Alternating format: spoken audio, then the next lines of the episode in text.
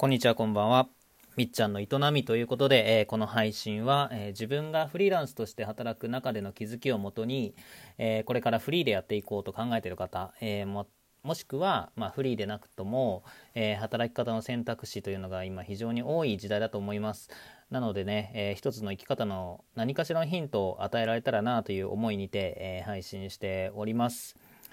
えー、また自分自身、えー、家にこもって仕事しがちで、えー、まあ、こういったコロナ騒動になる前からですね。で、まあ、周りのフリーランスの仲間を見てみても、まあ、そういった傾向があったので、えまあ、そういうふうに同じようにね働く方に向けて、え同僚と世間話をするようなそんな時間を提供できればななんて思いもあり、え毎日配信しております、え今日またよろしくお願いします。さて、えー、今日のテーマがシリーズでお送りしております、えー、デザインのクオリティを上げるためのコツ。で今日はその3というところで、えー、配信していきたいと思います、え振り返りますとその1が、えラフを早く上げる。ってことですね。一番最初の初稿をとにかく早く上げましょうと。それがまあクオリティにつながっていきますよという話をさせていただきました。で、えー、続いてその2が、えー、全部自分でやろうとしないということですね、えー、まあ写真を使った、えデザイン物が必要であればまあ予算にもよりけりですけども、えプロのカメラマン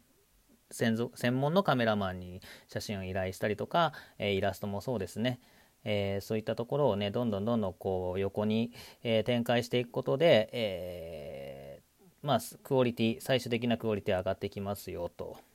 いう、えお話でした。で、え今回その3に関しましてはクオリティとは何かを考えるという そもそも論というところでお送りしていきたいと思います。えー、そうそれが何のコツにつながるのかってとこなんですけども、えー、これねすごく非常に大事です。えー、と、まあ、僕がキャリアが浅かった頃に、え、自分が尊敬する上司がおりまして、え、その人から、え、教わりました。うんまあ、ちなみにね、えー、と余談ですけども僕の上司っていうのが、え、僕は音楽の会社、えー、プロダクションに勤めていまして、まあ、その時デザイナーその時もデザイナーでウェブクリエイターだったんですけども、まあ、上司としてはミュージシャンでした、えー、なのでね、まあ、楽曲作ったりとか、うん、してる方だったんですけども、まあ、やっぱ同じくクリエイターというところで、えー、いろいろねそう学びを、うん、得ましていろいろ教えていただきまして、えー、今も意識していることであります。はいということで、まあ、そのクオリティとは何か、えー、なんですけども、えー、まあ、聞いたことあるかもしれませんが、えー、3つの点で、えー、成り立っています。1つは品質、えもう1つはコスト、もう1つは納期。この3つのバランスがクオリティというものを作っています。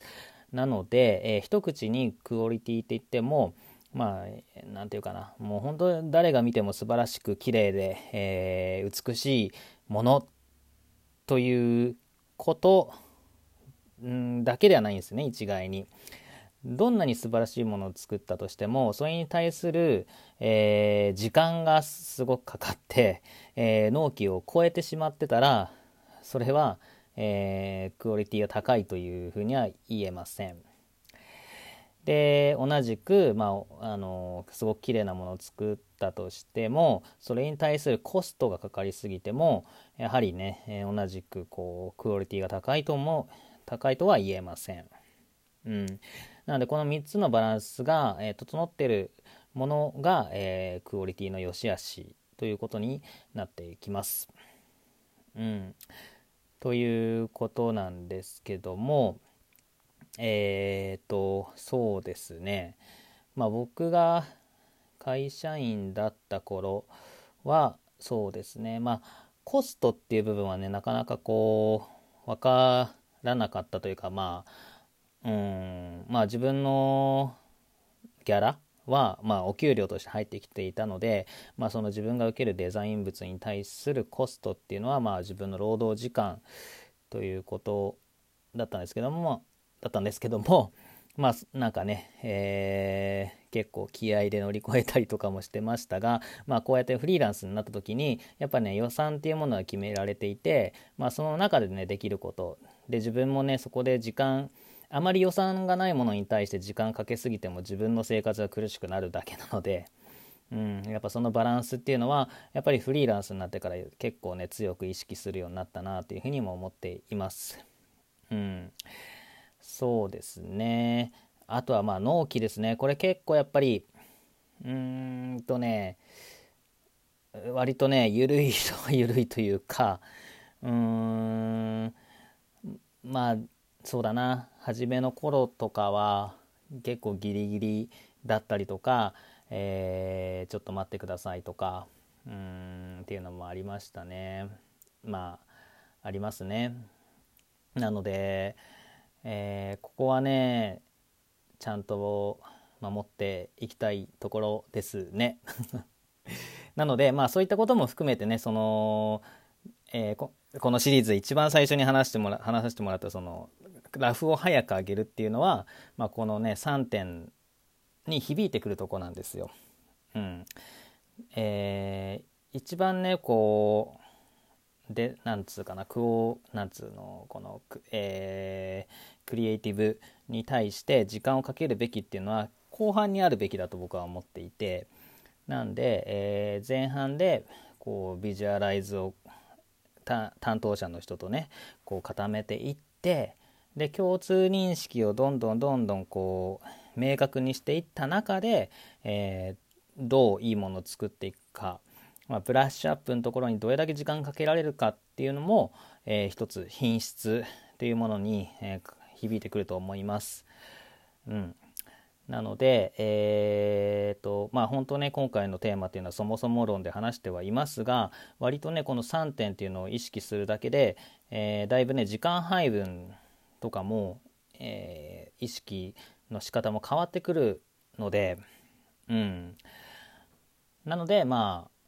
最終的にはやはりデザインのクオリティを上がるクオリティが上がるコツになるかなっていうふうにも思っています。はい、うん、どうでしょうかね皆さんの環境では、えー、まあご自身があのクリエイターで、えー、やってらっしゃるって方もいるかもしれませんし、まあ、もしくはね発注者側っていうこともありますよね。うんまあ、そういった時にね、まあ、いろんなケースがあると思います。えー、そうまあまあねなのでとりあえずこの3点っていうものを、えー、意識することで、うん、また変わってくるかなとなんか繰り返しになっちゃったな と思います。はいということで、えー、今日はデザインのクオリティを上げるためのコツその3というところで、えー、お送りいたしました、えー、何かねこう放送を聞いていただいてお気づきの点があれば是非とも、えコメントをいただければと思います、えコメントの方は今 Radiotalk から聞いていただけている方は詳細欄に URL を貼っております、えそこからえ、匿名で投稿できるフォームがございますので、え、そこ、あの、お気軽にね、えー投稿いただければと思います。でまた、えノートから聞いていただけてる方はこのままコメント欄に、えコメントを書いていただいても結構ですし匿名のフォームを使っていただいても結構です。はい。まあこれでね、こうお互いにコミュニケーションとって相互コンテンツとして作っていけたら楽しいんじゃないのかなと思っておりますので是非ともよろしくお願いいたしますさて、えー、今日はこの辺で終わりたいと思います。今日も聴いていただきありがとうございました。良い一日を。